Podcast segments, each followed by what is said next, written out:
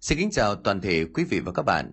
Thưa quý vị, trong buổi tối ngày hôm nay ở trên kênh Hẻm Chuyện Ma thì chúng tôi hân hạnh giới thiệu đến quý vị uh, câu chuyện Đầu lâu cổ trấn của hai tác giả Nguyễn Ngọc Ngà và Đỗ Quang Dũng. Đây vẫn là một cái hành trình tiếp theo của thầy trò thầy Vạn và học trò Triệu, uh, một cậu học trò rất là hài hước và vui tính. À, thưa quý vị, câu chuyện đầu lâu cổ trấn cũng là một cái câu chuyện rất hay mà chúng tôi có dịp hân hạnh giới thiệu đến quý vị trong buổi tối ngày hôm nay. Ngay bây giờ thì không để mất thời gian của quý vị thì chúng tôi hân hạnh mời quý vị và các bạn đến với nội dung tập này qua phần diễn đọc của Đình Soạn.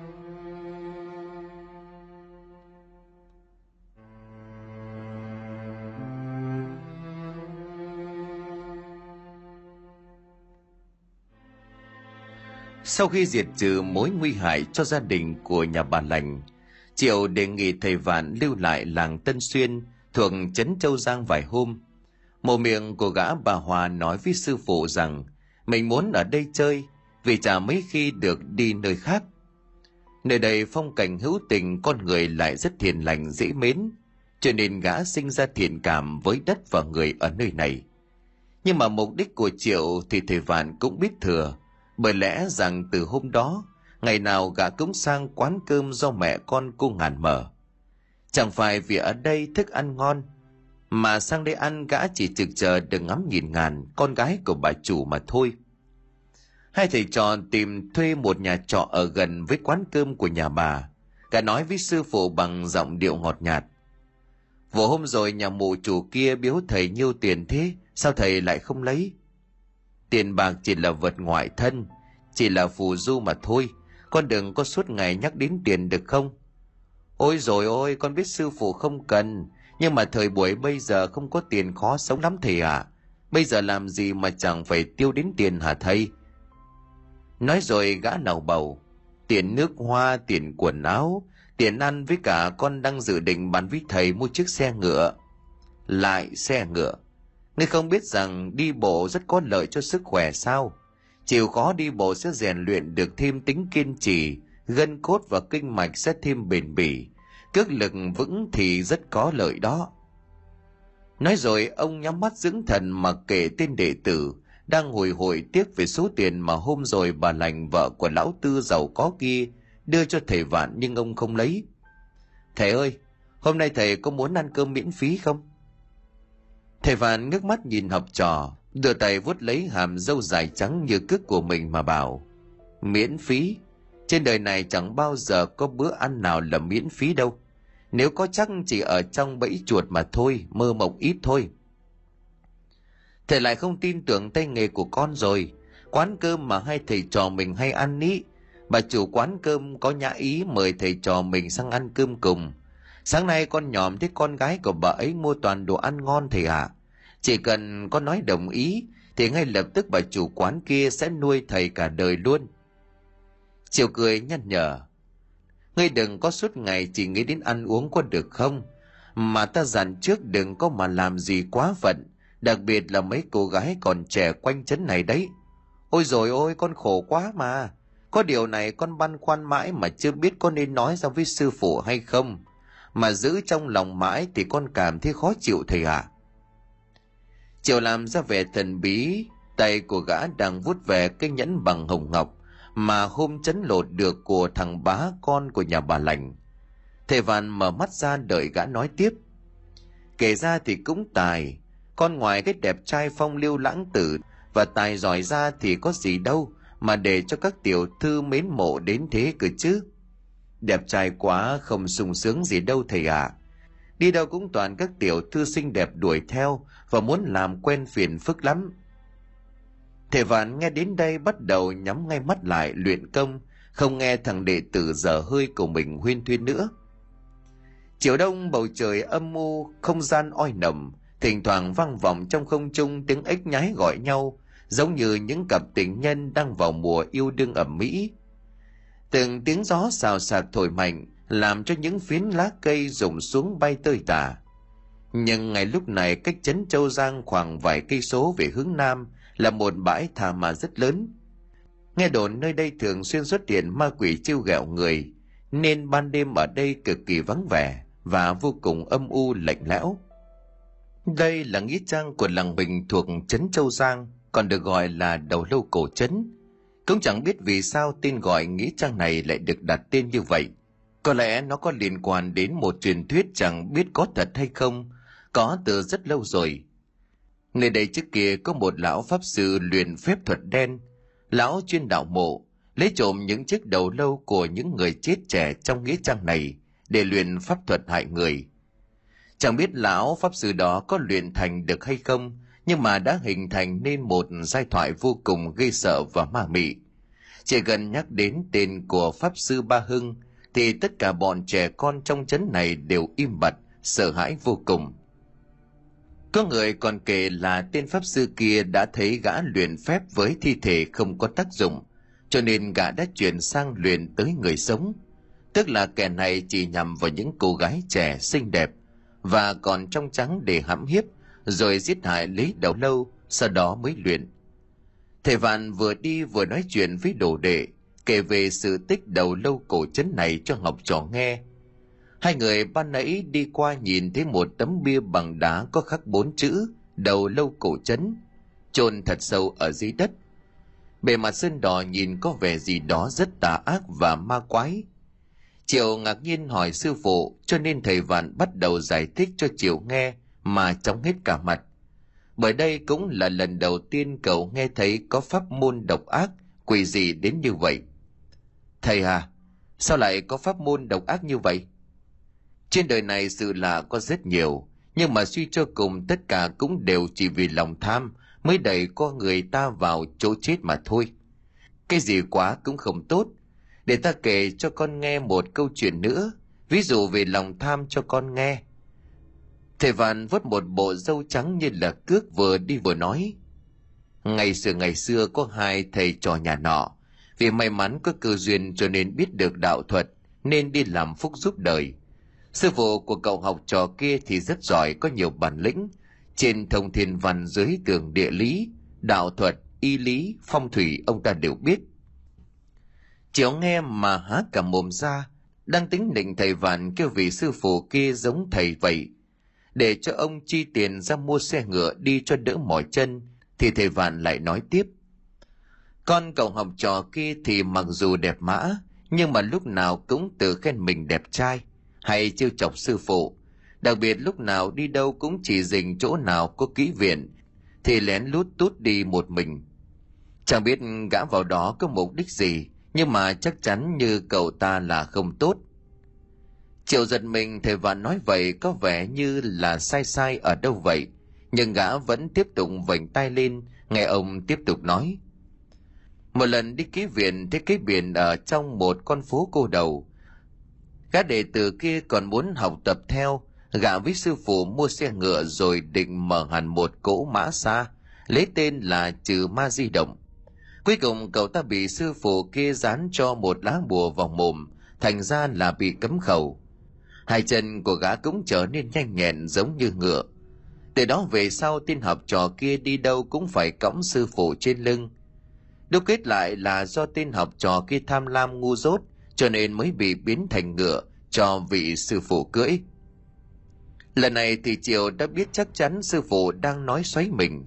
Ghê thật, không ngờ sư phụ lại còn biết dùng cả pháp môn ngôn ngữ chi thuật, dùng lời nói để đả thương người khác cao siêu như vậy. Quả nhiên là lợi hại. Triều liền hắng giọng đổi chủ đề. Thầy ơi, con đau bụng quá, thầy đợi con ở đây một lúc con quay lại ngay. Nói xong gã làng vào một gốc cây cười thầm vì đã tránh được một lần sư phụ chuẩn bị mắng mỏ. Đang đi vệ sinh bất chợt chiều nhìn thấy ở phía trước mặt, chỗ nước vừa ướt sũng có gì đó bất thường. Gã cố gắng điều khiển tia nước chĩa thẳng vào đó, giống như người ta vẫn dùng để tưới cây, làm lộ ra một thứ, khiến cho Triều giật mình hét toáng cả lên. Ôi rồi ôi, sư phụ, sư phụ ơi, có người chết, có người chết. Thầy Vạn liền nghe vậy thì bực mình, vừa buồn cười với học trò liền tiến lại. Nhìn thấy chiếc quần của Triều hơi ướt thì lộ ra vẻ mặt coi thường lẩm bẩm. Tưởng như thế nào, hóa ra cũng chỉ được cái mồm mà thôi. Mà có chuyện gì sợ vãi cả ra quần thế kia thì cũng đáng nể đó, thật là mất mặt. Triệu đỏ mặt xấu hổ mang tiếng là học trò của thầy vạn chuyên trừ ma diệt yêu, lúc này bị sư phụ hiểu nhầm, coi thường là sợ ma đái cả ra quần, thì chẳng biết phải giải thích như thế nào. Chẳng lẽ lại bảo là do con đi vệ sinh nó sớt ra, rớt ra ngoài còn gì, đúng là tình ngay lý gian. Bạn ấy lúc đi vệ sinh, Triệu đứng từ trên xà vào một vị trí, thế quái nào nhìn xuống thì thấy lộ ra một bàn tay của người chết. Triệu cố gắng nhìn thật kỹ phát hiện ra đây là một xác chết không còn nguyên vẹn. Bị vùi xuống đất tạm bờ cho nên giật mình làm cho ướt cả quần mà thôi, chứ không phải là do sợ. Quả này thì mất hết uy danh của mình tạo dựng bao nhiêu năm nay rồi. Gã buồn bực. Triệu dẫn thầy Vạn ra vị trí bàn nãy, hai thầy trò liền gạt hết lớp đất cát ra, thì giật mình kinh hãi nhận ra, cái xác này không hề có đầu lâu, đừng vùi tạm bờ xuống dưới. Cái gì thế này? Tại sao lại có xác chết cụt đầu ở đây? Đây là một cái xác vẫn còn mới, nhưng lúc này trên người của nạn nhân hoàn toàn lõa thể. Mặc dù yêu ma quỷ quái đã va chạm và tiêu diệt cũng nhiều, nhưng đây là lần đầu tiên thầy vạn cảm thấy kinh dị nhất. Đặc biệt là triệu gã cũng biết lần này gặp chuyện lớn rồi. Nghiêm nét mặt hỏi sư phụ. Thầy ơi, bây giờ chúng ta làm gì đây? Còn thấy không ổn xíu nào thì à? Không ổn ở đâu? Thầy thống vạn ngước mắt nhìn học trò rồi hỏi ngược lại. Triệu bình tĩnh quan sát toàn bộ xung quanh hiện trường, nhìn vào xác chết gã nói. Con khẳng định đây là một vụ án mạng nghiêm trọng, mà chắc chắn kẻ ra tay là thủ phạm, còn nạn nhân là người bị sát hại đã bị chết. Bây giờ chỉ cần bắt lấy thủ phạm giải liên quan phủ là xong. Thầy Vạn dường như có hành động lạ, cúi người xuống định kiếm cây gậy đập cho chiều một trận. Bởi vì đang lúc thế này mà còn ăn nói hàm hồ, biết sư phụ chuẩn bị chặn hỏng, gã lại tiếp tục phân tích ra điều rất hiểu biết. Thầy nhìn xung quanh mà xem, phía tây trước mặt là cánh rừng, phía nam là cánh đồng. Từ đây vào làng sẽ rất xa. Nếu như con không nhầm thì... Nói xong thì Triều tiến lại gần thi thể, gã quay mặt nhìn về phía xác chết, lúc này đang không có mảnh vải che thân. Sau đó tiến lại gần nhìn chằm chằm vào vị trí hai bầu ngực và dưới hạ thân của nạn nhân rồi nói với sư phụ. Con nghĩ người này trước khi bị sát hại đã bị hãm hiếp thầy ạ. À. Trước đầu đã mất tích, cũng không loại trừ bị giết hại ở nơi khác, rồi mang đến đây để phi tang. Giữa đồng không mông quạnh gần bãi tha ma này, chẳng ai để ý thì phù hợp nhất với việc chặt xác phi tang. Thầy Vạn trố mắt ra nhìn học trò phân tích, ông cũng mới nhận ra được điểm bất thường này. Việc giết hiếp thì cũng là điều vẫn thường xảy ra, nhưng giết xong chặt đầu nạn nhân thì đây là điều mà ông khó hiểu. Liệu có liên quan gì đến việc luyện tà thuật hay gì gì đó không nữa? Nếu thực sự có liên quan đến tà thuật thì chắc chắn ông không thể không ra tay ngăn cản được. Đó là sứ mệnh mà ông và học trò bắt buộc phải làm. Con còn phát hiện điểm gì khác thường nữa không? Thầy Vạn cũng tò mò cho nên cất tiếng hỏi. Chiều lúc này không còn ba hoa trích chòe nữa, mà gã phân tích giống như một chuyên gia giám định pháp y. Gương mặt của gã lúc này thật sự rất thông minh và trí tuệ. Ánh mắt lấp lánh giống như có ngàn vì sao biểu hiện cho tuệ nhãn sắc bén. Thầy nhìn xem, cô gái này cũng mới chỉ chết cách đây không lâu, còn nghĩ mới chỉ tầm 3 đến 5 giờ trước mà thôi bởi trên thi thể cũng đã xuất hiện các vết hoen. Chúng là những điểm hoặc là mảng sắc tố xuất hiện sau khi chết. Do sau khi chết máu không đông và dần dần động lại ở những vùng thấp của tử thi. Huyết sắc tố ngấm vào trong các tổ chức ở những nơi ấy. Lúc đầu thì chỉ tạo thành những điểm có màu hồng, sau đó tạo thành những mảng có màu tím nhạt rồi tím sẫm. Điều đáng lưu ý là những nơi bị tỳ, đè ép thì không xuất hiện hoen. Bình thường hen xuất hiện 2 giờ sau chết.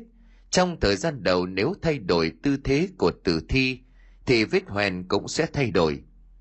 Trên 10 đến 12 giờ sau chết, các vết hoen cố định, mặc dù tử thi thay đổi, nhưng vết hoen vẫn không thay đổi theo. Ví dụ khi chết tử thi nằm ngửa, hoen tử thi sẽ xuất hiện mặt sau của cơ thể. Nếu sau 10 giờ lật úp xác xuống một thời gian, thì hoen vẫn ở phía sau lưng, chứ không xuất hiện ở mặt trước của cơ thể. Máu đã không còn gì ra, có cả vết hàn bóp cổ, có vệt móng tay cào sức ở cổ tay, cánh tay. Giữa hai đồi kia có dấu hiệu chảy xước, chứng tỏ nạn nhân và hung thủ có thể đã có sự chống cự. Hoặc kẻ giết người này gã là một tên biến thái, lệch lạc về nhận thức. Mà còn một điều vô cùng quan trọng nữa. Triệu nhìn thi thể cô gái đáng thương rồi tiếp tục lẩm bẩm. Tại sao phía hạ thân lại bị cạo sạch lông mao Lẽ nào đây là một tên biến thái? Hay là tà phái nào mới xuất hiện? Triệu chợt ngây người dùng mình bàn tay của gã siết chặt lại, nghiến răng lợi tiếp tục nói. Chẳng biết sao còn có linh cảm cô gái này chết oan uổng lắm thầy ạ. À. Dù gì chúng ta cũng đã gặp, rồi thì theo con nên giúp đỡ điều tra vụ này được không thầy? Thầy Văn nhìn đệ tử, lúc này mới cảm thấy Triệu thực sự nghiêm túc và có suy luận tinh tế, mà ngay cả ông là sư phụ cũng tự nhận mình không thể bằng được. Nói xong thầy Vạn vỗ vai của Triệu an ủi. Chúng ta là người tu luyện, cuộc sống bình đạm chỉ cầu an ổn, chẳng muốn làm việc gì quá to lớn. Nhưng thấy việc bất bình mà không ra tay cứu giúp thì chắc chắn là sẽ hổ thẹn với lương tâm. Bằng mọi giá sẽ phải bắt kẻ này phải chịu hình phạt thích đáng nhất. Người ta diệt người, thần ta diệt thần, quỷ ta diệt quỷ. Thầy Văn và Triệu đưa mắt nhìn về một cột khói màu lam đang bốc lững lờ từ trên ngọn núi tranh vinh hiểm trở phía xa. Không cảnh núi rừng lúc này thật ảm đạm. Trời đã bắt đầu tối dần càng khiến không gian trở nên u ám, nặng nề một cách kỳ lạ. Có đi báo quan trước đã, vụ án này bằng mọi cách phải tìm ra, kẻ này quá độc ác rồi. Triệu được sư phụ giao nhiệm vụ đi tìm người giúp đỡ báo quan phủ, còn thầy Vạn thì ở lại canh giữ xác chết. Giữ hiện trường sợ thú rừng ăn mất. Triệu nhanh chóng vâng lời rồi quay ngược lại đi về phía ngôi làng trước mặt, đó là làng Hạ Vĩ. Trong một hang đá tranh vênh ở giữa rừng cách đó không xa, ở trên nơi này là cánh đồng trồng ngô, vị trí địa lý vắng vẻ khá hiểm trở. Có một gã thanh niên nhìn dáng vẻ vô cùng độc ác, ánh mắt gian tà hít tịt lại, nước da tái nhợt và bờ môi thâm xỉ nham hiểm. Đây là thầy Mo Từng, chẳng biết gã từ đâu xuất hiện, nhưng là người ở nơi khác chuyển về vùng này. Bộ móng tay dài hoàng bần thiểu đang khều khều cây nhang trước mặt. Có vẻ như gã đang luyện pháp thuật gì đó. Trông có vẻ rất kỳ dị. Quần áo của Mo Từng mặc có vẻ kỳ lạ, không giống với người dân nơi này. Năm nay tuy mới hơn 40 tuổi, nhưng đã có gần 20 năm làm nghề thầy cúng. Từ nhỏ Mo từng làm nghề thợ săn. Khắp cánh rừng này chỗ nào cũng có dấu chân của gã. Từ đỉnh núi cao vời cho đến hẻm núi sâu gã đều biết. Một lần mải mê đuổi săn theo một con hồ ly màu trắng rất đẹp, gã đã vô tình đuổi theo vào một hang động vô cùng kỳ lạ, ẩn sâu trong một thác nước vô cùng bí mật. Tò mò cho nên từng đã đi khắp quanh hang động thám hiểm. Vòng vo tìm kiếm mãi nhưng từng chẳng thấy con hồ ly màu trắng kia đâu. Đang tính quay ra thì ánh mắt của gã chợt bị hấp dẫn bởi một vật kỳ lạ phát sáng. Trong bóng tối lờ mờ gã nhận ra được đây là xác của một người đàn ông đã chết rũ ra từ rất lâu. Quần áo bên ngoài mục nát xung quanh chỉ còn lại mỗi bộ xương khô, nhưng thần thái và dáng vẻ của bộ xương này làm cho từng cảm thấy sợ hãi, mang lại cho gã cảm giác vui áp vô cùng, đáng sợ muốn quỳ xuống bái lạy. Bên cạnh bộ xương đó, gã thấy một cuốn sách bằng da cũ, bên trong có vẽ những chiếc đầu lâu hình thù quái dị. Đặc biệt bên dưới mỗi hình đầu lâu đều có chú thích và những câu thần chú khó hiểu lần trang sách cuối cùng có một dòng chữ ghi, ta sẽ ban sức mạnh vô địch của ta cho kẻ nào hữu duyên thấy được cuốn sách này. Đây chính là pháp môn tu hành mà ta đã mất rất lâu để theo đuổi. Hãy nghiêm túc làm theo thì chắc chắn mọi ước nguyện của ngươi sẽ trở thành hiện thực. Bằng không kẻ nào làm trái với di nguyện của ta, thì linh hồn kẻ đó sẽ bị ta nguyện rủa mãi mãi không bao giờ được siêu thoát hãy quỳ xuống bái lạy ta ba lạy, coi như ngươi là đệ tử của phái khô lâu động này. Hãy làm cho thiên hạ phải khiếp sợ đến uy danh của khô lâu động chúng ta. Phát dương quang đại, truyền thế cho hậu nhân môn phái này giúp ta. Ký bút, ba hưng. Ngay lập tức từng quỳ mọp xuống vái lạy, đập đầu xuống như là tế sao.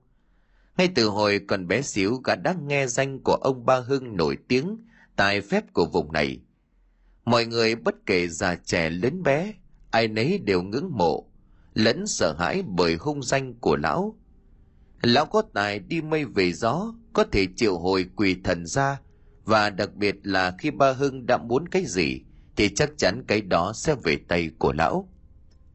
Nhưng chẳng hiểu sao thì bỗng nhiên thầy ba hưng mất tích. Người thì nói rằng ông đấu pháp thua người ta, kẻ thì đồn thổi ông ta tu luyện thành kiên nhân người thì nói ba hưng làm việc ác nhiều quá, cho nên bị thần phật của trách, vật chết tươi. Chẳng biết thực hư mọi người đồn thổi ra sao, nhưng đối với từng thì sướng hơn bắt được vàng. Bởi gã rất muốn học pháp thuật, nhưng chẳng ai chỉ dạy cho gã. Nhưng thật không ngờ thầy pháp ba hưng nổi tiếng vang trời lại chết ở trong động này. Hôm nay gã đã bất ngờ gặp được vận may hiếm có như thế này chẳng riêng gì gã, bất kể là ai, nếu gặp trường hợp này cũng sẽ không ngần ngại mà bái sư học đạo. Bởi đây chính là thần tượng từ nhỏ. Từng vừa dập đầu cúi lại bộ xương khô ba cái, lúc ngẩng đầu lên bỗng nhiên gã nhận ra điều gì đó bất thường của bộ xương. Bên ấy bộ xương khô kia đang gục đầu xuống, nhưng lúc này tại sao nó lại ngẩng lên nhìn gã?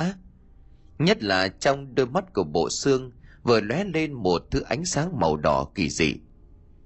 Đừng chưa kịp hoàn hồn thì giống như bị thôi miên vậy, hoàn toàn mất tự chủ, sau đó thì tiến lại về phía bộ xương. Cầm lấy con dao nhọn hoắt màu đen, có quét rãnh sâu hoắm, không ngần ngại tự đâm vào vị trí trái tim của mình một nhát thật mạnh. Ngay lập tức máu huyết từ trên người của từng chảy ra, theo đường rãnh khắc trên thân dao để ý kỹ mới thấy con dao này cũng rất kỳ lạ. Đường khắc thành hình những đồ án kỳ dị. Chùy dao có một hình bán nguyệt khắc đồ hình lưỡng nghi. Sau đó là tua tủa những đường gân nhỏ như mạch máu từ đó đi đến mũi dao. Máu từ trái tim của từng theo lưỡi dao chảy ra ngoài.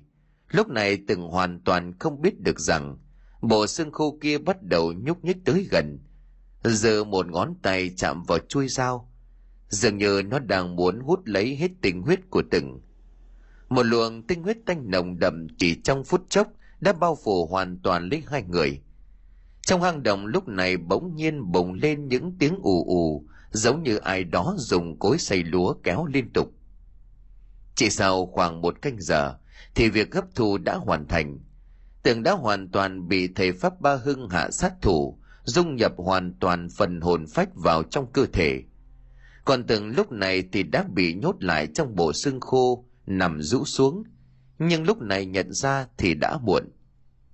Gã thể pháp lừa đảo kia đã dùng thuật che mắt, khiến cho bây giờ từng không còn là từng nữa. Gã sẽ vĩnh viễn nằm lại trong hang động này. Còn từng giả tức là thầy pháp ba hưng đã thoát ra khỏi sự vây hãm của bộ xương khô của chính mình, dùng kế kim thiền thoát xác xông nhập vào gã thợ săn chiếm lấy thân sắc trẻ trung và vô cùng khỏe mạnh nhanh nhẹn. Đây thực sự là một kế vô cùng hiểm độc và khó đỡ. Chẳng ai có thể ngờ được thầy pháp ba hưng lại có thể tạo ra một màn lột xác ngoạn mục đến như vậy. Thân xác cũ kia giả nua lại bị thương rất nặng do kẻ thù ra tay. Là biết mình không thể qua khỏi được nữa, cho nên đành dùng chút hơi tàn cuối cùng tìm đến hang động này. Nhưng đến cuối cùng thì bản năng sống trỗi dậy, muốn chống lại số mệnh. Bà hưng bắt đầu sử dụng hồn phách, có chứa pháp thuật của mình, nhập vào những con vật để dụ dỗ mọi người. Viết ra tấm di chúc và tạo nên, chỉ có điều nơi này vô cùng hiểm trở, nên ba hưng đợi mãi mà chẳng có ai.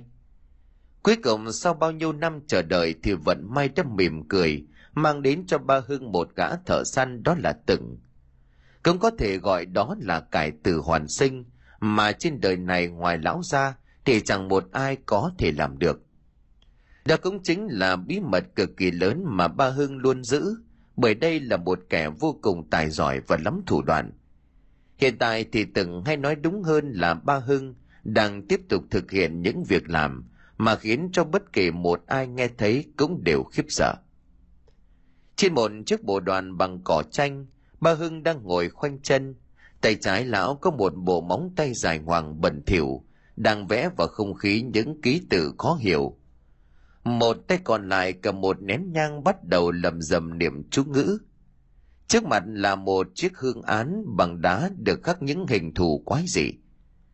Cách đó không xa có một chiếc nồi đang sôi lên ủng ục, giống như là đang ninh sưng vậy bỗng nhiên nước từ bên trong nồi trào ra, làm ướt cồi phía bên dưới, phát ra những tiếng xèo xèo, khiến ba hưng dừng tay lại, tiến về phía đó lẩm bẩm. Quái lạ, chiếc sọ này ta đã ninh ba ngày ba đêm, mà sao vẫn chưa dốc hết thịt? Gã ra mở vung son, nhìn vào bên trong là một cái đầu lâu mái tóc dài đen tuyền đang bị nước sôi đẩy lên liên tục nước bên trong son cũng chuyển sang màu hơi đỏ xỉn xịt, giống như người ta nấu súp. Bà hưng lấy trong người ra một gói bột màu vàng, giống như là huỳnh hoàng, thêm một ít chu sa màu đỏ. Lão lấy móng tay khều cả hai mỗi thứ một tí, rồi thả vào son ngay lập tức áp suất nước trong nồi có cảm giác lớn hơn rất nhiều, làm cho từng mảng thịt dính trong chiếc đầu lâu kia bong ra nhanh chóng bà hưng không nói gì gã lại tiếp tục vào ngồi trên chiếc bồ đoàn khoanh chân niệm chú ngữ. Làng hà vĩ, thầy vạn và triều đang nhìn chằm chặp lên một bức tường. Trên đó có dán những tờ giấy có vẽ ảnh truyền thần của những cô gái. Đó là những người mất tích của làng này và của một số vùng lân cận. Triều vừa đọc thông tin vừa nghiến răng kèn kẹt chỉ lầm bầm điều bộ tức tối lắm. Con bà mày, tổ sư mày ông bà, ông vải nhà mày. Mày là ác quỷ nơi nào mà tại sao chỉ dình bắt những cô gái xinh đẹp và trẻ trung như thế này? Có còn thiên lý gì nữa không hả trời? Cả làng này gái sinh đã bị bắt hết con mẹ nó rồi. Biết lấy đầu ra gái sinh nữa để cho mày bắt. Làm bố mày phải đau khổ thế này ối rồi ôi. Cả đảng đau đầu chán nản bởi vì thầy vạn có đề xuất với quan phủ và dân làng rằng sẽ dùng mấy nhận kế để bẫy kẻ giết người kia. Hiện tại thì gã đang phát hoàng với cao kiến của mình. Lúc đầu kế này là do gã nghĩ ra nên nói với sư phụ. Gã đinh ninh rằng kiểu gì làng nào chẳng có vài cô nương xinh đẹp. Thế mà đến làng hạ vĩ này, chỉ có vài chục hộ đa số là đàn ông. Lại thêm con gái ở đây chưa phát dục hoàn toàn đã tớn đi lấy chồng tìm mọi mắt ra không có ai có thể vào việc được, cho nên bất đắc dĩ thầy vạn phải bảo triệu. Còn có thích những người con gái đẹp không? Bị nói đúng sở trường của mình, cho nên triệu lín thoáng trả lời. Thầy có biết phụ nữ là một thứ gì đó vô cùng mong manh, đáng yêu và đẹp đẽ không? Triệu hai tay xoa vào nhau suýt xoa, ánh mắt mềm màn nhớ lại những hình ảnh nóng bỏng của những kỹ nữ trong kỹ viện trả lời con vô cùng thích cả ta sẽ cho con được làm gái đẹp nhé. Hãy vì đại sự diệt yêu bắt ma và để trả thù cho những cô gái xinh đẹp đã mất tích ở những ngôi làng quanh đây. Còn cố gắng được không? Làm gái đẹp, ý của thầy là cho con đi chơi gái á. Ôi rồi ôi, con không có chơi gái đâu. Quyết sống cô đơn cho con gái nó thèm mà. Con đã nói với sư phụ bao nhiêu lần rồi quân tử thà thất trận chứ không bao giờ chịu thất thân. Thất tiết với người mình không yêu. Mà cô gái ấy ở đâu vậy thầy? Có sinh không hả? À? nếu sinh thì để con suy nghĩ lại đã. Con mới nghĩ thôi mà đã dạo dực hết cả thầy ạ. À. con cảm ơn thầy. Hôm nay thầy đẹp trai thế. Thầy vạn nhìn chiều khinh bỉ, ánh mắt cười như không cười ngó về phía của đệ tử.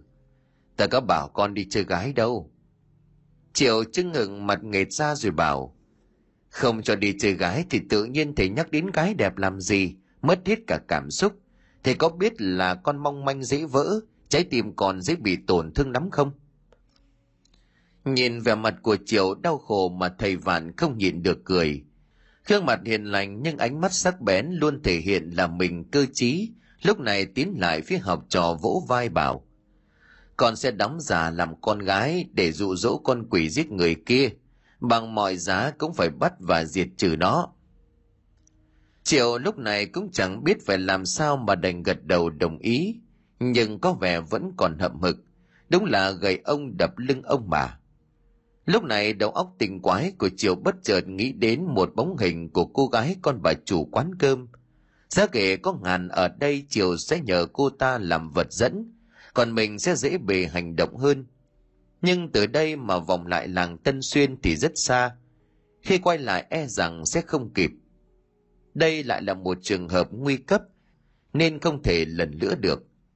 Bởi hai thầy trò cũng hiểu được lần này, đối thủ của họ rất nguy hiểm, khát máu ra tay tàn độc và chẳng biết là ma quỷ hay thứ gì nữa chỉ biết rằng phải diệt trừ đó trên đỉnh núi cao màn đêm đã bắt đầu buông xuống. Một bóng người thoát ẩn thoát hiện, nhanh như gió đang lao xuống núi.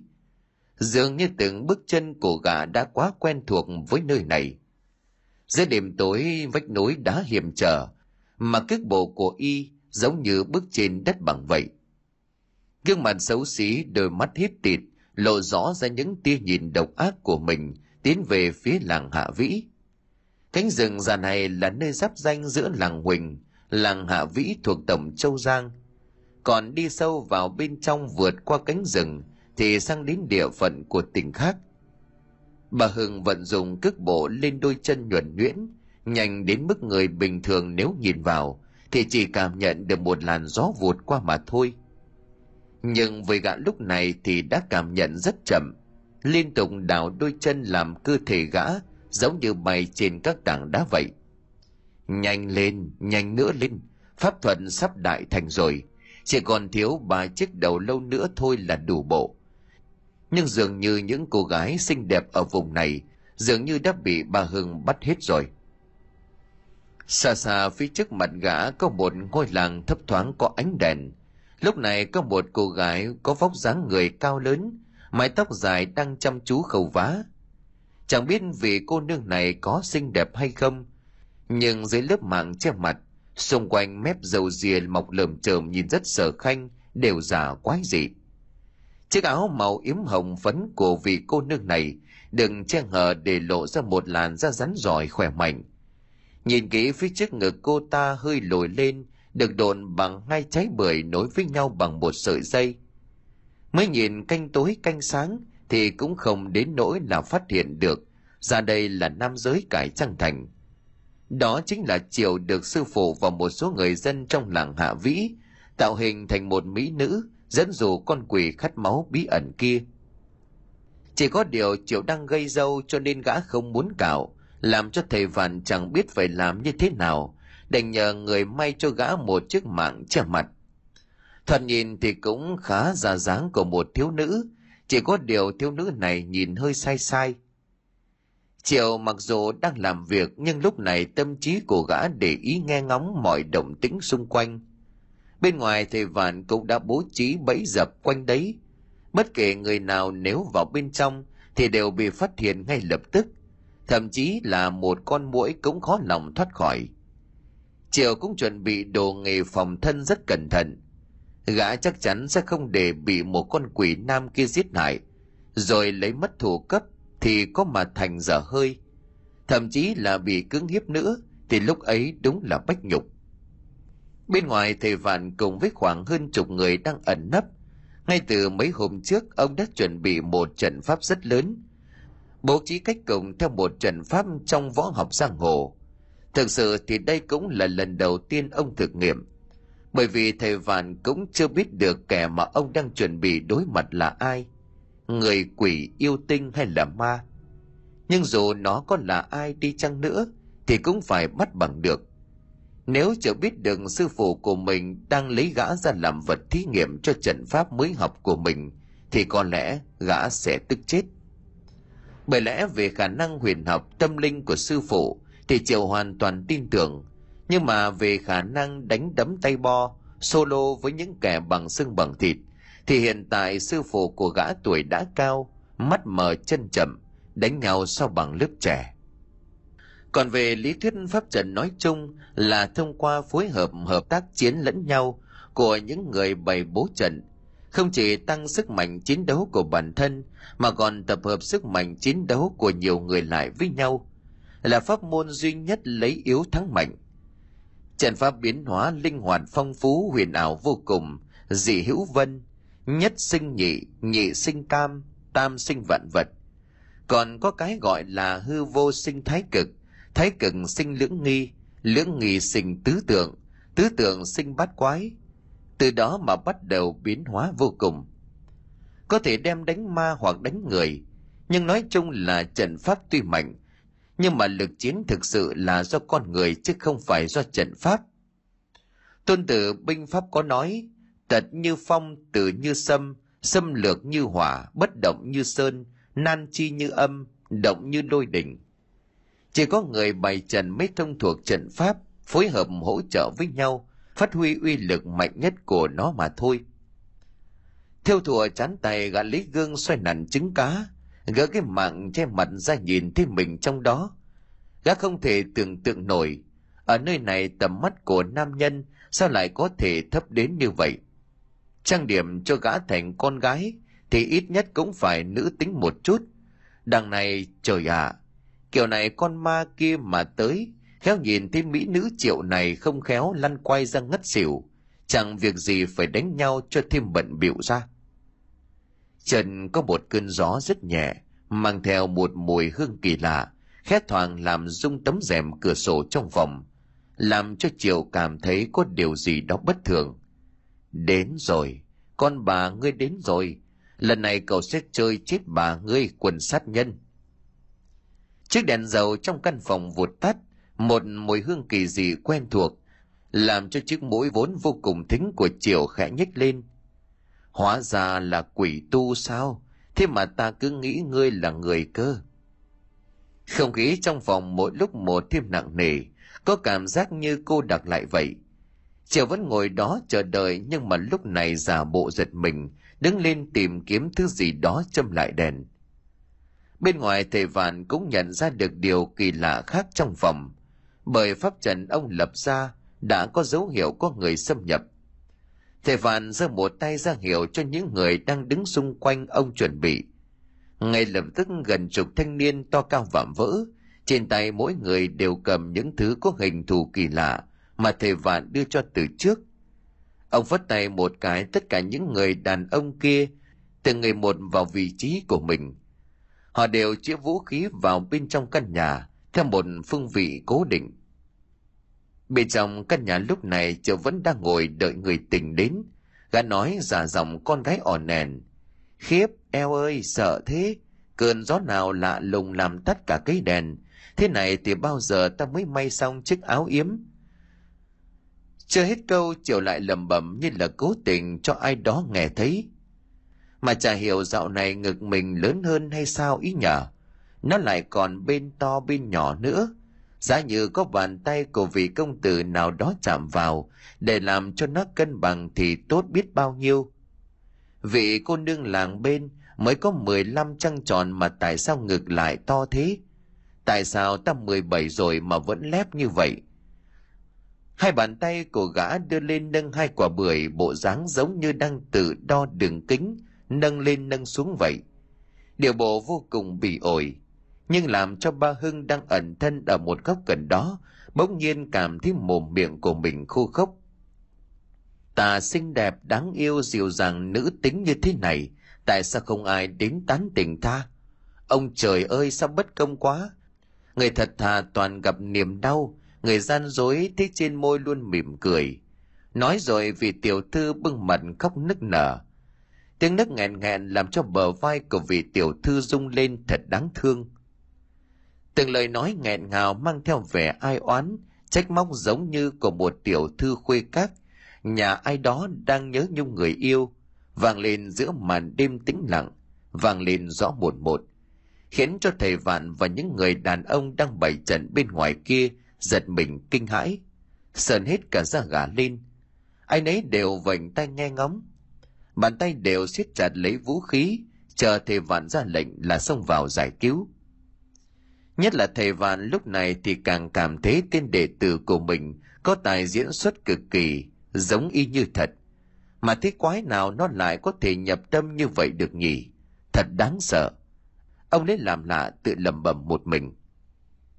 Bên trong căn nhà, hiện tại triệu vẫn còn đang bưng mặt khóc nức nở. Trời cảm thấy bờ vai của mình có bàn tay ai đó chạm vào, khiến cho gã dùng mình. Bởi lạ là bàn tay tuy của người nhưng mà mang lại cho triệu một cảm giác rợn rợn, lạnh lẽo không có sự sống. Bàn tay kia khẽ siết chặt lấy vai của triệu rồi từ từ đưa xuống phía dưới lưng, để đến đâu làm cho da gà của triệu sờn lên đến đó. Có cảm giác từng lỗ chân lông lúc này cũng nở rộng, nhưng gã vẫn cố đứng im mặc cho kẻ giấu mặt này bắt đầu có những hành động sàm sỡ. Ánh mắt của triệu biểu hiện có vẻ như là mi man bà hưng từ lúc xuất hiện trong căn phòng không nói lời nào, nhưng khi nghe được những lời thổn thức của cô gái trước mặt của mình, làm cho gã cảm thấy mùi lòng, muốn ăn ủi liền lại gần rón rén đặt bàn tay xuống tấm vai trần gợi cảm của cô gái này. Gã chẳng có gì tốt đẹp, nhưng có lẽ do những lời nói ban nãy của cô ta làm cho ba hưng như là nổi lên lòng thiện tâm, muốn giúp đỡ cho thiếu nữ 17 tuổi này trước khi chết được thỏa mãn. Lúc vừa vào trong căn phòng này, ba hưng đã lén búng một ít thuốc xâm dược, đủ khiến cho bất kể một người bình thường nào, khi hít phải cũng sẽ trở nên khó chịu và khát tình.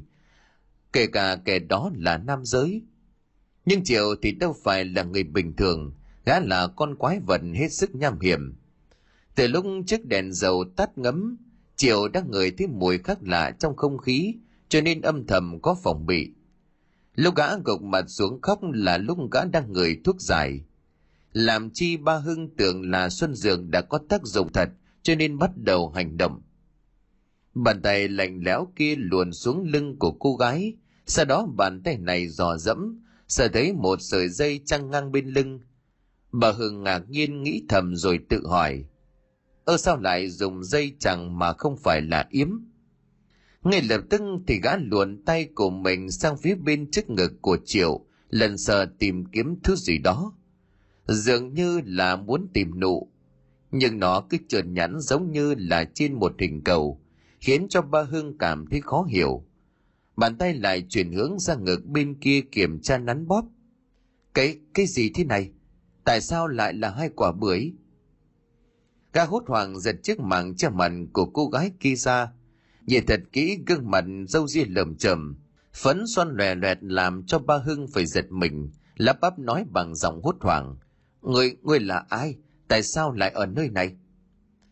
Chiều ánh mắt mềm màn nhìn ba hưng mà nói, công tử công tử thần thiếp muốn, nào hay lại đây chiếm lấy tấm thân này chịu nhiều cay đắng lưu luyến, sẽ trao cho anh, sẽ trao cho anh, trao cho anh những yêu thương nồng cháy trao cho anh những khát khao dâng đầy. Lúc này thì ba hưng đã biết mình bị chơi xỏ gương mặt của y đanh lại, mắt hiếp tịt nhìn chiều giống như nhìn quái vật. Đề phòng rồi lùi ngay lại muốn quay người ra khỏi cái nơi quái dị này. Anh đừng đi, thiếp đây mà xin đừng đi, thiếp đang chờ. Nghe hết câu nói kia làm cho ba hưng sợ hãi đến tái cả mặt bao nhiêu năm làm quỷ tu luyện biết bao nhiêu bộ công pháp, thậm chí là đoạt chiếm lấy thân xác của kẻ này, cũng chưa từng gặp một trường hợp đáng sợ như thế này bao giờ. Liền nhanh chóng phi thân qua cửa sổ bỏ chạy.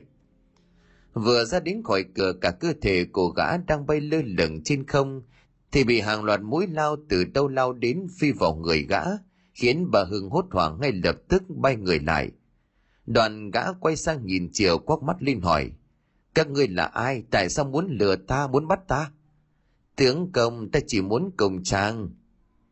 chiều cố ý cởi cái áo khoác mỏng của mình để lộ ra tấm thân trần vạm vỡ, nhưng trên đó vẫn còn đeo hai quả bưởi nhìn cực kỳ quái dị, nói bằng giọng vô cùng biến thái. Cốt ngươi là cái giống gì? Nhìn lại ngươi đi, có giống con điên không? Bà hưng tức giận lắm muốn lao lên đập cho kẻ này một trận. Nhưng mà nhìn vào vị trí hai quả bưởi gã đàn ông này đang đeo thì bất giác lùi lại. Đừng đuổi thiếp đi mà, thiếp không đẹp sao? Đẹp đẹp cái con mẹ nhà ngươi đổ biến thái quân đổi bại vô liêm sỉ. Bàn tay ta đã bị ngươi làm cho nó vấy bẩn rồi. Sao chàng lại khinh thiếp? Đừng vậy mà. Chàng chính là chân ái của đời thiếp. Đừng vậy mà. Chiều cố tình trêu đùa gặp biết sư phụ của mình đang ở bên ngoài, lại có rất đông người cho nên lúc này cũng yên tâm. Mà một mình kẻ này nếu đánh nhau với gã, thì với thân pháp quỷ mị của kẻ này, Triệu chưa chắc đã bắt được gã. Người, người đừng qua lại đây, ta sẽ giết người đó. Nhìn thấy Triệu lại gần ba Hưng lùi lại vừa nói vừa đe dọa. Ngay lúc này thì bên ngoài thầy vạn sợ đệ tử của mình bị con quỷ kia làm hại, lập tức sai mọi người giật đổ cánh cửa. Sau đó thì chiếu đèn vào trong căn nhà. Đập vào mắt của mọi người là hình ảnh chiều to lớn đang cởi trần. Trên người vẫn đeo lùng lẳng hai quả bưởi nhìn vô cùng quái dị. Gã lại dồn ép tên kia vào góc tường bộ dáng uất ức hoảng sợ. Đồ đệ, ngươi có bị nó làm hại không? Thầy vạn nhìn học trò đang bắt nạt kẻ kia thì hỏi một câu quan tâm. Bắt nạt cái mà cha nhà nó nó là quái vật chứ không phải là người, quần biến thái đồi trụy dơ bẩn. Chiều ngơ ngác nhìn con quỷ hỏi ngược lại. Người vừa chửi ta sao? Nhìn ta hóa trang như thế này bộ khiến ngươi kinh tởm đến thế sao? Lúc này ánh mắt của Triều bỗng trở nên sắc bén lạ thường, nét mặt cũng trở nên bình tĩnh, mang theo vẻ của một bậc chính nhân quân tử. Chẳng những ta kinh tởm mà còn cảm thấy buồn nôn khi nhìn bộ dạng của ngươi bây giờ đồ đồ bệnh hoạn. Chiều cười phá lên chỉ thẳng vào mặt của ba hưng. Bệnh hoạn, câu này ta phải nói ngươi mới đúng chứ. Ngươi nói ta bệnh hoạn, con bà nhà ngươi nữa. Nếu như ta không cải trang như thế này, thì liệu có thể lừa được ngươi tới đây không? Nếu như để ngươi tự tung tự tác, thì còn biết bao nhiêu người dân vô tội phải bị chết dưới bàn tay độc ác của ngươi người có biết con người thì đáng quý nhất ở điểm gì không? Chiều ánh mắt đỏ rừng, gương mặt mang theo bừng bừng lửa giận, nhìn về kẻ sát nhân kia bằng một ánh mắt căm thù, gằn lên từng tiếng một. Đó chính là sinh mạng. Sinh mạng đấy ngươi có hiểu không? Tại sao ngươi lại coi sinh mạng người như cỏ rác? Hám hiếp xong rồi ngươi còn chặt đầu để phục vụ cho nhu cầu bẩn thỉu, ti tiện hèn mọn của mình. Người có biết tất cả những cô nương ấy đều có gia đình, có người thân không? Người đã bao giờ tư vấn lương tâm của mình chưa? Người... Triệu vung tay mạnh đập xuống thẳng vào cái mặt bàn trước mặt, khiến cho nó vỡ làm đôi. Đồ vật trên bàn rơi xuống loảng xoảng. Lúc này tâm trạng của cậu đang rất xúc động, mang theo uất hận dồn nén. Bởi Triệu vốn là một người ghét ác như kiểu, tâm địa vốn hiền lương, nhưng từ hôm chứng kiến cô gái trẻ bị hại chết, ở bề rừng vùi sắt tạm bỡ kia, lại vào trong làng này chứng kiến những gia đình có con gái bị mất tích. Họ đau khổ tìm kiếm trong tuyệt vọng, cho nên gã uất hận, muốn tìm ra kẻ này để trả thù, cũng như là để giải tỏa những nỗi đau hoặc là sự sợ hãi mà trước kia các cô gái kia phải chịu đựng. Hiện tại đang là lúc mà chịu phát tiết Tất cả những người có mặt ở đó bao gồm cả thầy Vạn và gia đình của các cô gái kia. Ai nấy đều dưng dưng xúc động, bởi chính những câu nói của Triệu lúc này giống như là một sự động viên, hay có thể coi như là của một lòng tốt và chính nghĩa luôn luôn tồn tại. Người dân ở nơi này vốn hiền lành chất phác, thiện lương, nhưng tại sao tai họa vẫn cứ liên tiếp xảy ra, thậm chí còn cực kỳ man dợ độc ác đến vô cùng. Người thì biết cái quái gì, thanh niên mới lớn chưa trải sự đời mà còn muốn lên lớp ba hưng của phái khô lâu động này sao? Nghe kẻ giết người tự nhận mình là ba hưng khiến cho một số người giật mình, đặc biệt là thầy Vạn. Ông chú ý quan sát thật kỹ nhưng chẳng hiểu nổi. Ba hưng mà kẻ này đang nhắc đến chẳng giống với những gì ông tưởng tượng. Ngày xưa từ hồi còn nhỏ, thầy Vạn đã từng nghe nhiều câu chuyện truyền khẩu về nhân vật này. Chẳng lẽ bà Hưng kẻ này đang gá hồn hay là quỷ nhập tràng? Bởi lão ta đã trở thành một truyền thuyết đã tồn tại rất lâu. chẳng một ai có thể sống lâu như vậy từ khi mà ông hãy còn bé xíu cho đến tận bây giờ hơn 70 tuổi. Chỉ có điều ông nhìn thế nào cũng không thấy giống gá hồn, bởi vì nếu gá hồn thì lời nói và hành động không thể khớp giữa những hành động của thân xác kia như vậy được. Lẽ nào là đoạt xá? Còn mẹ nó chính là đoạt xá rồi. Đây là pháp môn độc ác nhất mà những người tu luyện như thầy vạn vô cùng căm ghét. Nó lại hiện thân cho tà ác ma quỷ. Người thực hiện thì sẽ trực tiếp cướp lấy thần hồn của người sống và cắn nuốt làm cho thần hồn của mình lớn mạnh hơn. Còn kẻ bị đoạt xá thì hồn phách vốn đã suy yếu, nên trực tiếp sẽ bị hồn phi phách tán. Chỉ có điều thấy vạn không nghĩ ra rằng có ba loại tương tự như việc đoạt xá, gồm đoạt xá, cá hồn và quỷ nhập tràng. Còn tùy theo năng lực của người thực hiện và pháp môn tu luyện nữa, mà khiến cho kẻ sống lại này có trở nên lợi hại hay là thụt lùi đi hay không nữa. Thầy Vạn lúc này đã nhận ra được điểm bất thường của kẻ sát nhân này, thì bắt đầu càng thêm cẩn thận hơn, lặng lẽ quan sát gã. Chiều nghe bà Hưng nói vậy thì càng tức giận thêm. Kẻ tà ác thì cũng sớm gặp quả báo thôi. Hôm nay thì chắc chắn người sẽ phải bỏ lại hồn phách ở nơi này. Chắc chắn là như vậy rồi. Ta dù có hy sinh tấm thân trinh trắng này thì cũng phải bắt ngươi về đền tội. Lời nói vừa dứt thì Triều cầm lấy một trong hai quả bưởi vẫn đang buộc thòng lòng trên ngực của mình. Chúng nối lại với nhau bằng sợi dây thừng chắc chắn và múa tít như là côn nhị khúc vậy. Tiếng gió vang lên vù vù quăng về phía của ba Hưng. Bà Hưng nhìn ánh mắt khinh bỉ thầm nghĩ, ta tưởng vũ khí của ngươi lợi hại thế nào, hóa ra chỉ là hai quả bưởi buộc vào nhau thế kia, thì khác gì là trò trẻ con. Bao nhiêu năm ẩn thân trên núi chưa từng gặp trường hợp này bao giờ cả. Thế mà đùng một cái khi hạ sơn, đến cái làng quái quỷ gặp ngay thằng danh con này. Nó còn dám trêu đùa thái độ cợt nhà với ta, đúng là chán sống rồi. Chưa thấy quan tài chưa đổ lệ mà. Gã gửi nha hàm răng vàng ố xìn màu của mình ra, đôi mắt híp tịt lại, bộ dáng vô cùng hung dữ, nhìn về phía của triệu coi thường. Vừa lúc hai quả bưởi xây tít mồ trên không lao đến nơi, bà Hưng rút trong người ra một thanh trùy thủ, chém một phát đất. Sợi dây làm cho hai quả bưởi lăn lông lốc dưới sàn nhà. Để ý kỹ trên quả bưởi vẫn còn nhìn rõ năm đầu ngón tay, dấu tích của việc kẻ nào đó dùng công phu ngũ long trào thủ tạo thành. Thanh trùy thủ mà ba Hưng vừa rút ra, trên sống lưng có điều khắc những hình thù kỳ dị màu đen tuyền.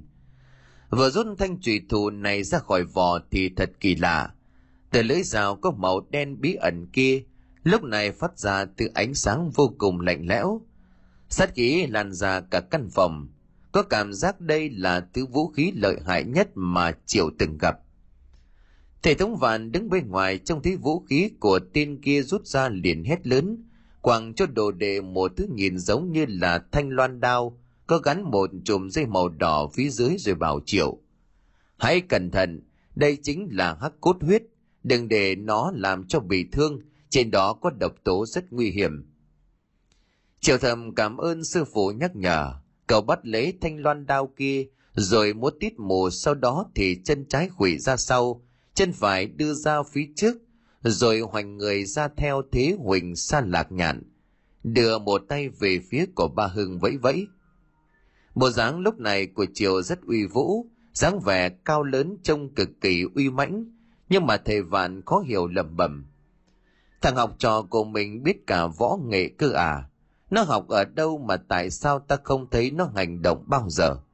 Lúc nào cũng nhăn nhăn nhở nhở, thế mà hôm nay lại có khí phách của một đấng nam nhi đại trưởng phu. Được rồi, về lần này ta hứa xét tài bồi cho ngươi thêm, còn nó đi cùng mình cũng an tâm hơn rất nhiều. Ma quỷ thì ta không sợ, nhưng mà kể ra người mà biết võ công lợi hại thì ta cũng hơi ngắn. Lại đây nào, ta xem ba hưng khô lâu động mạnh mẽ hay là thầy trò triệu vạn chân nhân lợi hại. Triệu ánh mắt mở to thủ thế khá kín kẽ, hướng về phía của ba hưng đang đứng nép sát vách tường. Nhìn y lúc này giống như một con thú, còn Triệu thì lại giống như một kẻ đi săn. Dành còn chết con mẹ ngươi đi. Lời nói chưa dứt thì ba Hưng đã biến mất, rồi ngay lập tức xuất hiện sau lưng của Triệu. Gã đã hết chịu nổi với tên này rồi. Ngay lập tức muốn ra tay hạ sát thủ luôn. Lưỡi dao mang theo hơi lạnh thấu xương, bằng tốc độ mắt thường không thể thấy được. Đưa sát vào cổ của Triệu, ngay lập tức nhận ra nguy hiểm theo bản năng. Triệu giơ thành loàn đào trên tay ra đón đỡ. Dường như là thanh trùy thủ của ba Hưng đang chém vào đầu hũ vậy, khiến cho thành đào của Triệu gãy làm đôi. Lực phản chấn còn khiến triều lùi lại phía sau mấy bước. Gã tái mặt lẩm bẩm. Kể ra thì cũng mạnh đấy, mà chẳng biết cái thành vũ khí của tên kia làm bằng gì mà sao lại sắc bén như vậy. Thành đạo của sư phụ ta như vậy mà không thể chịu đựng nổi một chiêu. Còn yêu quái ở đâu mà mạnh dữ vậy? Như thế này thì làm sao ta có thể đánh lại được nó chứ? Thấy mất mặt uy danh của triệu chân nhân ta quá đi chúa tài mòn mà dám khua mồi múa mép lại định răng hồ mõm có phải không có tài cán gì thì dở ra đi nếu không thì ta sẽ dùng thanh dao này. Nói đoạn ba Hưng nhìn xuống phía hạ thân của Triệu, làm cho gã bất giác cảm thấy dùng mình. Bà Hưng từ từ tiến lại phía Triệu, gương mặt nành ác giống như chuẩn bị ra tay vậy. Cái gì cơ? Con bà ngươi lại còn dám chửi Triệu chân nhân ta là giang hồ mõm. Lần này thì ngươi chán sống thật rồi. Ta hành tàu giang hồ bao nhiêu năm nay, chưa một kẻ nào dám bảo ta là giang hồ mõm được rồi, đã mang tiếng thì mang tiếng cả thế. Này thì mõm này. Ngay lập tức chiều hét lên một tiếng thị uy, rồi phi thẳng luôn con dao ban nãy bị ba hưng chém gãy làm đôi về phía của y rồi miệng lẩm bẩm. Chúng cho ta. Thành đào bị gãy còn một nửa phi thẳng về phía ba hưng, nhanh với tốc độ không thể tưởng tượng nổi. Bà Hưng trần mắt ra không thể tin nổi đối thủ của mình lại có thể ném đi vũ khí đang cầm trên tay như vậy. Hành động này chẳng khác gì là tự sát. Đang vần vần chưa biết làm sao, thì thành Đào đã đến sát người vội nghiêng người né tránh. Sư phụ ơi cứu con! Nhân lúc bà Hưng còn mài né thanh đao gã vừa ném, Triệu chạy ra đứng sát với thầy Vạn, mồm miệng liên thoáng nói với sư phụ. Thầy ơi, con yêu quái này nó mạnh lắm, con vừa đánh nhau với nó mà có vẻ hơi căng thầy à. Vũ khí của nó lợi hại lắm, một mình con e là không địch lại được. Thầy có pháp bảo hay là vũ khí nào lợi hại hơn không đưa cho con chiến đấu? Chứ tay không thì con không chắc ăn được nó đâu. Mà thinh trùy thủ kia sao con có cảm giác lạ lắm. Chỉ cần cướp được binh khí ấy là con khống chế được tên kia. Thầy Vạn đứng ở bên ngoài quan sát nên cũng nhìn ra được. Thanh trùy thủ mà ban nãy ông kêu là hắc cốt huyết kia chính được làm từ xương người là vật cực kỳ độc ác. Theo như những gì ông biết, thì hắc cốt huyết là thứ vũ khí vô cùng độc ác. Chỉ những người máu lạnh cực kỳ mới dám chế tạo ra theo một phương thức cũng tàn độc không kém. Vũ khí này cũng sẽ đi theo người tế luyện ra nó suốt đời. Nếu chủ nhân chết thì vũ khí cũng sẽ tàn biến. Hoặc vũ khí mà hỏng thì chắc chắn chủ nhân cũng sẽ không sống nổi. Đó chính là điểm tàn độc của thứ vũ khí này. Phương thức chế tạo ra nó cũng vô cùng quái dị, mang tính chất vô cùng quái dị độc môn, cho nên có rất ít người có thể luyện được thành. Nhưng mà truyền thuyết kể lại rằng Ba Hưng đã tế luyện ra được một thanh hắc cốt huyết. Ngày gã tế luyện thành thì cũng là lúc giang hồ đã xảy ra nhiều chuyện ly kỳ rùng rợn. Chẳng biết thực hư ra làm sao, nhưng mà mỗi khi nhắc đến ba hưng thì dường như trong giới huyền học đều kinh hồn đáng đậm vượt luyện ra hắc cốt huyết cũng rất đặc thù chỉ lấy xương sọ của bảy cô gái đồng trinh sau đó thì dốc thịt nghiền nhỏ xương thành bột trộn với một số chất kết dính đặc biệt cộng với những chất kịch độc rồi đang tiết luyện ở nơi âm khí nồng đậm và luôn phải canh chừng không cho ngọn lửa được phép tắt một giây phút nào Việc khó như vậy mà ba Hưng có thể làm ra được thì kể cũng bậc kỳ tài về pháp thuật. Ta thấy con hôm nay lạ lắm mà nha, dám giấu ta lên lút học võ thuật, bộ ngươi tưởng che mắt được ta sao? Thầy Phan nhìn đệ tử của mình không bị thương ở đâu thì bắt đầu nói trách móc. Nhưng ở trong lời nói có vẻ gì đó vô cùng yêu mến tên đệ tử này. Oan cho con quá, thầy ơi. Con lúc nào chẳng kè kè bên sư phụ. Thầy cũng thấy mà. Võ công ban nãy là do con học từ sách ra đấy. Mấy cuốn bí kíp võ thuật mà con hay đọc ý. Được rồi. Xong vụ này về ta sẽ tìm thầy bồi thêm tài võ thuật cho con. Chưa bàn nãy ta nhìn ngươi khua khoáng loạn xạ cả lên may mà tiên pháp sư kia có tâm lý sợ hãi ta, đứng ở bên ngoài, cho nên hắn ta không dám ra tay với ngươi mà thôi. Người cứ ra câu giờ đi, ta đã nhìn ra được điểm yếu của gã. Nhưng mà tuyệt đối không để cho con dao kia chạm vào da thịt, nó chứa chất kịch độc đấy. Thầy vạn nghiêm nét mặt nhìn tên học trò cưng, nói bằng giọng nhẹ nhàng. Nhưng mà đến tai của triệu thì chẳng khác gì tính sấm, gã thầm nghĩ thầy lại bốc phép rồi. Gì mà tin pháp sư kia có tâm lý sợ hãi ta đứng ở bên ngoài, cho nên hắn không dám ra tay với ngươi mà thôi. Chẳng lẽ ban nãy mình đánh nhau với kẻ kia là trò đùa chắc? Nếu không có bản lĩnh thực sự thì ối rồi, ôi lâu rồi. Hai thầy trò, ngươi bàn bạc xong chưa? Bây giờ thì như nào? Bà hưng sốt ruột nhìn về kẻ thù vừa có hành động ném cả thanh đao về phía mình chạy trốn nhưng mà gã cũng đề phòng không dám đuổi theo, vì gã cũng còn hơi e ngại lão pháp sư dâu dài đang đứng bên cạnh hắn. Nhưng mà công nhận thằng nhóc con này bị ổi vô liêm sỉ thật, tí nữa phải đập cho nó không trượt phát nào dành còn láo toét ê, cô em, có giỏi vứt vũ khí ra hai anh em mình solo, anh chấp chú một tay. Mẹ kiếp chú làm gì căng thế, mang tiếng là võ nghệ cao cường mà không dám đánh tay bo thì vứt. Anh mày khinh 15 phút Chiều đường thầy Vạn bảo ra câu giờ để ông tìm cách khắc chế. Ban nãy theo dõi bà Hưng rào đấu với đệ tử, ông đã nhìn được điểm mấu chốt của gã. Chắc chắn kẻ này là đoạt xá, mà đoạt xá thì phải có cách khắc chế.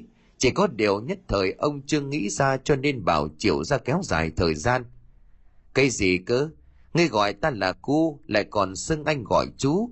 Còn mẹ ngươi, ngươi có biết ta năm này bao nhiêu tuổi không? Anh đoán chú năm nay cũng chỉ tầm 21-22, nhưng mà có lẽ do xấu trai xấu tính, cho nên nhìn mặt mũi mới nhàu nát già khú vậy thôi. Thế nào anh đoán chuẩn không? Chỉ còn vuốt tóc tỏ ra vẻ mình đã đoán đúng. Bà Hưng giận run người lão sống trải qua không biết bao nhiêu năm rồi. Thậm chí ngày như lão cũng còn không nhớ mình bao nhiêu tuổi nữa. Ngày xưa thời điểm Hoàng Kim đỉnh cao, bất kể một ai nghe danh của ba Hưng đều run sợ. ấy vậy mà bây giờ có một thằng danh con vắt mũi chưa sạch, hôm nay liếu láo xỉ nhục lão hết lần này đến lần khác, còn dám gọi lão là cu em. Thật sự mối nhục này phải dóc thịt lột ra nó mới rửa được. Đúng là hồ xuống đồng bằng bị chó khinh mà. Chú em sợ à, ban nãy anh thấy hung hăng lắm mà. Lẽ nào chú thấy anh đẹp trai cho nên là có phần hoảng loạn, được rồi, nếu mà sợ hãi thì từ chói tay chân lại rồi xin lỗi anh. Anh sẽ ban cho chú một cái chết nhẹ nhàng nhất. Đáng tiếc thật, anh tiếc cho chú hai bàn tay nhúng chạm rồi, khó có thể rửa sạch. Cho đã giết hại bao nhiêu người rồi cho nên anh không thể tha thứ được. Nếu không đi theo anh, anh sẽ kèm cặp dạy dỗ chú nên người. Chưa nói hết câu thì Triệu cảm thấy mồm của mình đau điếng, lại cảm thấy hơi mặn mạnh ở môi, có lẽ là bị chảy máu lấy tay bưng mặt. Thêm một cái tắt nữa vào mặt khiến cho triệu chân nhân mặt đỏ ửng lên, rồi thì cả người bay đập vào góc tường. Những thằng hay nói đạo lý là những thằng hay lươn lẹo câm mồm vào cho ta. Triệu bất ngờ bị ba hưng đánh cho tối tăm mặt mũi, cũng may là gã này bị những lời khích bác của triệu làm cho nóng giận. Thành ngắc cốt huyết kia bà hưng không cầm trên tay nữa mà dùng ngay bàn tay của mình tắt cho Triệu vều hết cả mồm ra. Lúc này thì Triệu mới cảm nhận được sức mạnh và sự đáng sợ của ba Hưng. Không đơn giản như hắn đã nghĩ, ra sức chống đỡ nhưng vẫn là liên tục bị dính đòn. Mà cay hơn nữa là ba Hưng chỉ dình táng vào khuôn mặt của Triệu, làm trong lúc này mặt mũi giống như bị hàng trăm con ong nó đốt. Thôi thôi đừng đánh vào mặt của ta nữa, anh em với nhau gì mà chú ra tay nặng vậy, đấm vào chỗ khác đi mẹ đấm vào mặt thì anh đâu còn đẹp trai nữa Triệu chân nhân lúc này hoàn toàn bị đánh như một bao cát. Thôi này chú em này, solo này, lếu láo này, đẹp trai này. Mỗi một chữ này là một cái tát vào gương mặt của gã. Triệu vừa đau vừa sợ vừa giận. Nhưng lúc này thì đúng lập lực bất tòng tâm, đành nằm im. Máu mồm máu mũi tóe tòe loe trào ra ướt cả người. Thế nào, bây giờ thì ngay cả sư phụ ngươi cũng không thể nhận ra ngươi được rồi. Bà Hưng vừa hành cho gã thanh niên bố láo mất dậy cái một trận nhớ đời.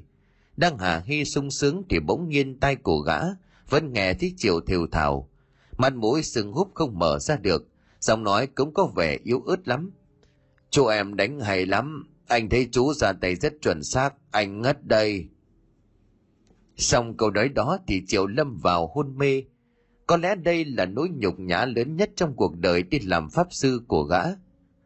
Thằng danh con này, lần này thì ta sẽ cho người vĩnh viễn rời khỏi thế gian này. Đúng là nhỏ không học lớn lên chỉ toàn bố láo mà thôi. Nói rồi bà Hưng giờ thành hắc cốt huyết ra, từ từ dí vào cổ của triệu chân nhân. Ánh mắt gã nhìn thấy máu càng làm cho hung tính nổi lên. Mọi việc diễn ra quá nhanh. Đến lúc triệu bị đánh cho đến khi ngất xỉu, cũng chỉ tầm vài phút đồng hồ. Bất ngờ, từ phía sau lưng, một bóng người không một tiếng động áp sát lấy ba hưng, rồi bất ngờ vung một dao chém ngang cổ của gã. Bà đặc dĩ, ba hưng phải lộn người sang một bên né được một đòn đánh lén này. Gã quay người lại thì kẻ vừa ra tay đã đứng sát với triệu, rồi đá cả người của triệu văng về phía mấy người bày trận gần đó. Đây chính là một người trong đám dân làng không biết võ nghệ cho nên thấy triều sắp bị làm hại cho nên ra tay cứu giúp lại một tên nữa, các ngươi ỷ đông hiếp yếu, như vậy có được coi là trưởng nghĩa không? Bây giờ ta cho ngươi hai sự lựa chọn, một là một mình ngươi sẽ đánh với tất cả chúng ta, hai là tất cả chúng ta sẽ lên đánh ngươi, ngươi chọn đi. Thầy Vạn lúc này lên tiếng, bà nãy nhìn thấy Triều bị đánh nhưng ông không thể vào cứu được, vì đang bận bày ra pháp trận khác, đành để cho học trò chịu thiệt thòi vậy. Chỉ có điều về quả này thì chắc chắn lại hơi đau đầu, vì nó sẽ trách móc. Nhưng mà không sao, việc lớn phải giải quyết trước đã. Có trò gì thì dở ra đi, nói nhiều. Bất ngờ ba Hưng cảm thấy mắt của mình hoa lên, tai của gã ủ đi vì thầy vạn bắt đầu ra hiệu cho những người đang trong trận pháp hành động. Trên tay của những người này đều cầm những lá cờ giống như trận kỳ, di chuyển liên tục, sau đó thì dùng những vật dụng giống như chiếc lục lạc dùng lắc tạo ra tiếng kêu vô cùng ẩm mỹ. Thầy vạn đứng ở trên tay cầm thanh đào mục kiếm. Bên thân kiếm có gắn một lá bùa màu vàng. Từ lúc nào hô về phía trước hành thành lên đồ án. Miệng lầm rầm niệm những câu chú ngữ khó hiểu bà hưng lúc này cảm thấy có điều gì đó khác lạ lão bắt đầu cảm thấy dùng mình có cảm giác như lúc này lão đang dần mất đi quyền kiểm soát cái thân thể này. Lão loạn choạng. Ở bên ngoài những người đứng ở bên trong trận pháp tiếp tục di chuyển với một tốc độ nhanh hơn nữa. Rồi những tiếng niệm chú và tiếng lục lạc kêu nghe âm thanh cực kỳ nhanh. Dừng lại, dừng lại, ta không chịu được, đừng niệm chú nữa. Thầy Vạn không quan tâm đến điều này mà tốc độ càng lúc càng nhanh hơn nữa – chỉ sau một các đồng hồ ba hưng quay cuồng điên đảo bên trong trận pháp kia. Là muốn chạy ra nhưng mà bàn chân chạm vào cánh cửa liền bị hất văng trở lại. Giống như đây là một cái lồng bằng năng lượng khổng lồ nhốt lão vào bên trong vậy. Thầy vạn bất ngờ lấy cắn ngón tay, lấy huyết tinh chạm vào thanh đảo mộc kiếm. Bất ngờ thanh kiếm gỗ này sáng rực lên, rồi phát ra những tiếng ong ong dữ dội. Ông chém một nhát kiếm thật mạnh về phía của ba Hưng đang nằm lăn lộn hai tay ôm đầu bên trong trận pháp kia. Rồi một tràng chú ngữ từ miệng của ông phát ra. Nhưng với ba Hưng lúc này, giống như những tiếng chuông đồng đang gõ thẳng vào bên tai, khiến cho hồn phách của lão như muốn tách rời ra khỏi cơ thể. Chỉ sau một lúc thầy Vạn nhìn thấy từ trong thân thể của ba Hưng có một bóng đen sợ hãi lao vụt ra bên ngoài tìm cách chạy trốn. Ngay lập tức thầy vàn ném vào bên trong một chiếc bình nhỏ bằng sứ có màu đen rồi nói lớn. Át mà nà chát, khắc nhập, khắc nhập. Không, không, ta không cam tâm ta không cam tâm tất cả mọi người đều nghe thấy tiếng nói âm u rồi một luồng hơi lạnh lẽo đến vô cùng ập vào mặt của họ ai nấy đều sợ hãi dùng mình nhìn thấy một bóng đèn lớn cứ như vậy mờ dần mờ dần rồi biến mất. Chiếc bóng đèn kia chính là linh hồn của ba hưng, không chịu được sức hút của chiếc bình. Thân thể của lão giống như là chiếc lá nhỏ bồng bềnh, theo dòng nước chui tọt vào bên trong. Thẻ vạn đầy nắp lại rồi dán một tấm phủ màu vàng lên niêm phong lại. Thân xác của ba hưng lúc này nhìn bằng mắt thường cũng thấy có rút lại một lúc sau chỉ còn lại một bộ quần áo mục nát, sau đó thì chỉ còn lại một bộ xương khô. Bà hưng đã bị tiêu diệt hoàn toàn. Những người chứng kiến đều kinh hãi, ngạc nhiên đến tột độ. Quỳ mọp xuống vái thầy và như là thần tiên. Xong rồi họ còn nghe thấy những âm thanh giống như những lời cảm ơn vì đường thoát khỏi những linh hồn mà bị ba hưng nắm giữ. Thì lão chết thì những oan hồn kia cũng được giải thoát họ bay vòng quanh nhìn thế gian một lần nữa, sau đó thì biến mất hoàn toàn. Nhưng bất chợt có tiếng nói lớn từ phía sau vang lên. Đừng có đấm vào gương mặt đẹp trai này của ta. Chiều chân nhân ta không cam lòng. Ta xin ngươi mà, ngươi đấm vậy thì chết con mẹ nhà người ta à. Ai nấy cũng ngoái đầu nhìn lại, thấy cậu chiều lúc này hóa ra lại đang mê sảng.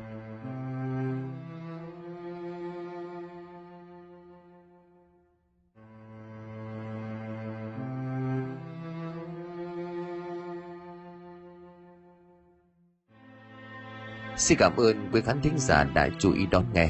Xin kính chào tạm biệt quý vị và xin hẹn gặp lại quý vị trong những câu chuyện tiếp theo.